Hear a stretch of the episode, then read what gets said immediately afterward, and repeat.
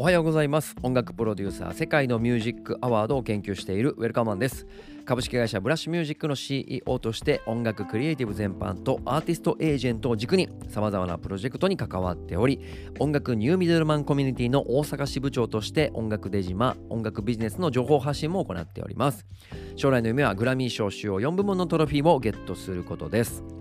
この番組は世界の音楽ビジネスニュース世界のミュージックアワードに関連するアーティストや楽曲を紹介しつつも日本の素晴らしい音楽もお届けしていきます。世界と日本の架け橋となる音楽情報発信基地になることを目的としております。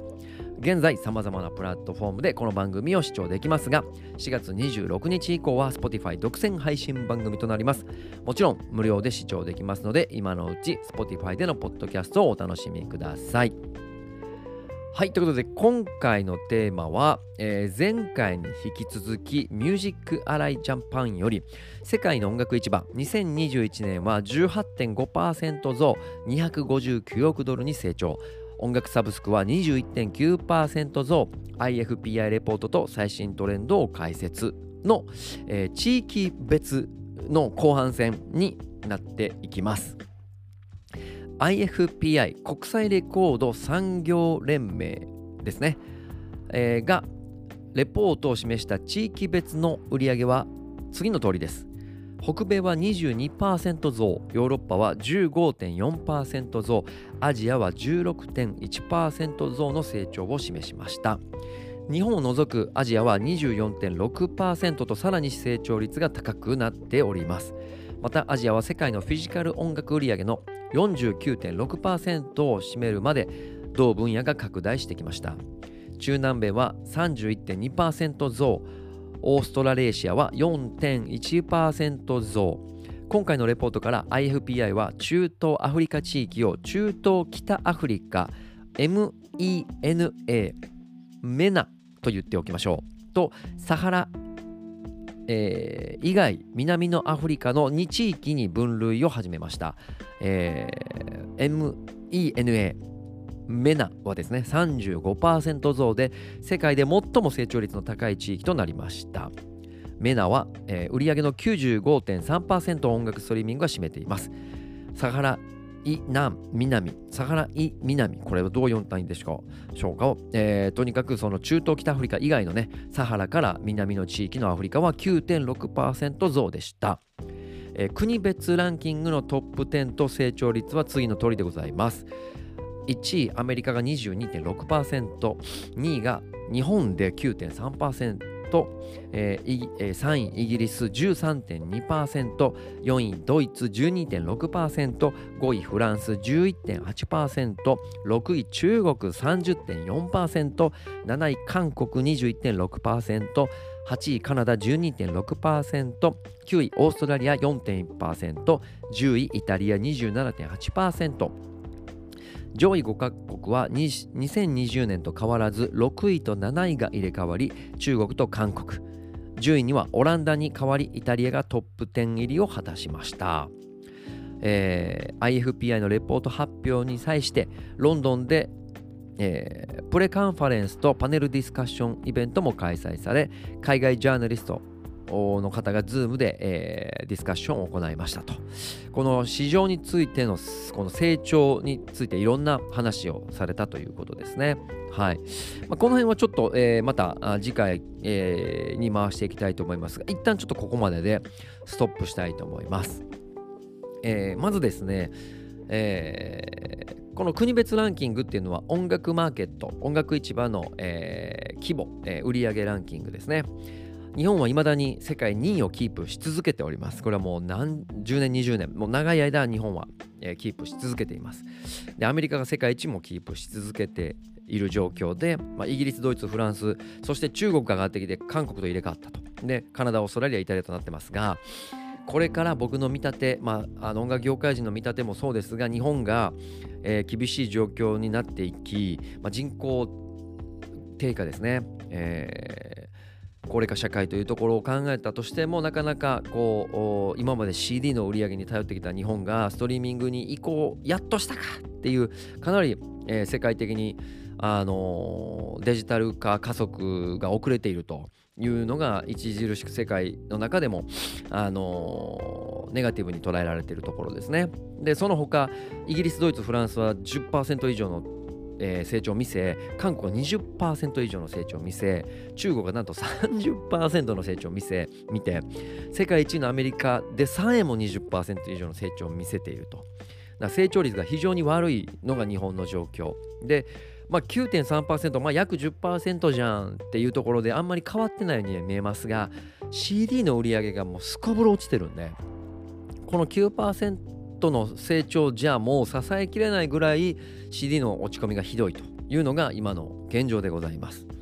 でこれからですね、まあ、人口のことを考えてももうどう考えても、えー、インドが上がってきます。で中国も上がってきます。で韓国は人口が少ないにもかかわらず国を挙げてグローバル展開を BTS 踏まえてねやっているのでまあ順位を維持していくでしょう。なので、えー、日本だけがずるずるずるずる下がっていくような状況になるのかなというのが僕の見立てでございます。でさらにね、えー、今回のレポートで分かっているのは中東アフリカ地域ですね。えー、人口増加が著しいアフリカ。そして、えーと、テクノロジーの発展が著しいアフリカ、えー、何でしたっけ？フロッグ成長っていうんですか？あの日本の高度成長期の時のようなね。一気に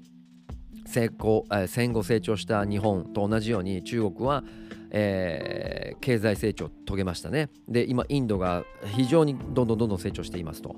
でブラジルの方もですね人口増加と、えー、デジタル化の加速が進んでおりストリーミングも伸びに伸びてます。で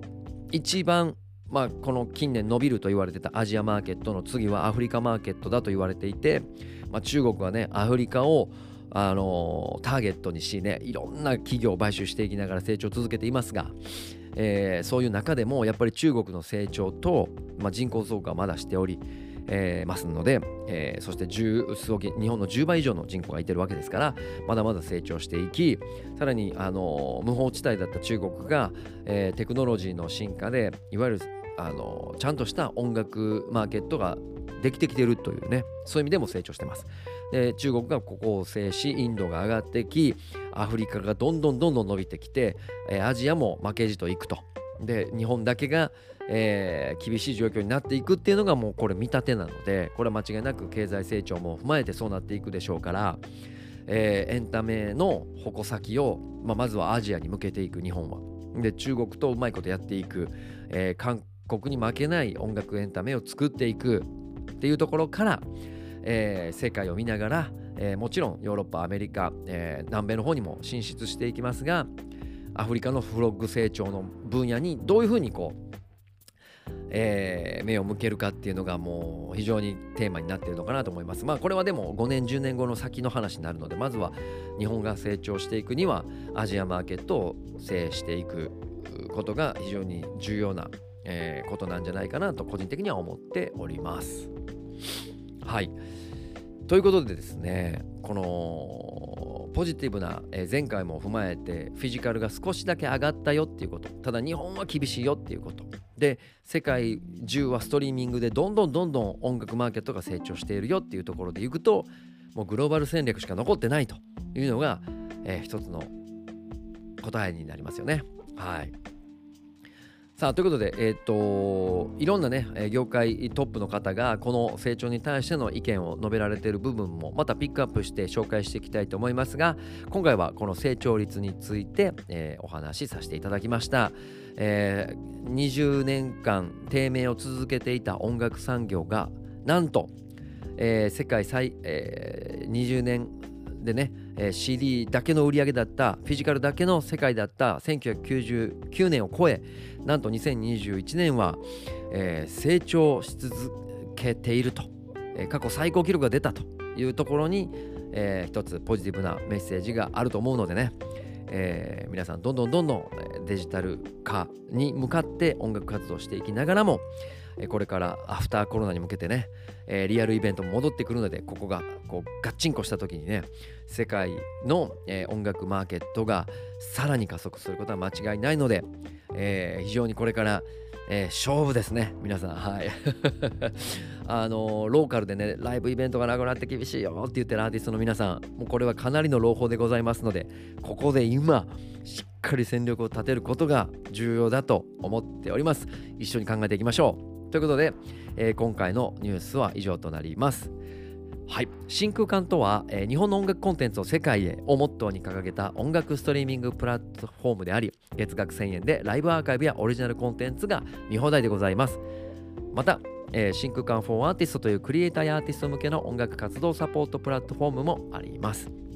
Spotify 含めた全世界への音楽配信、ライブストリーミング配信、チケット券売までさまざまな音楽サポートを用意しております。ぜひ概要欄よりどちらのサイトもチェックしてください。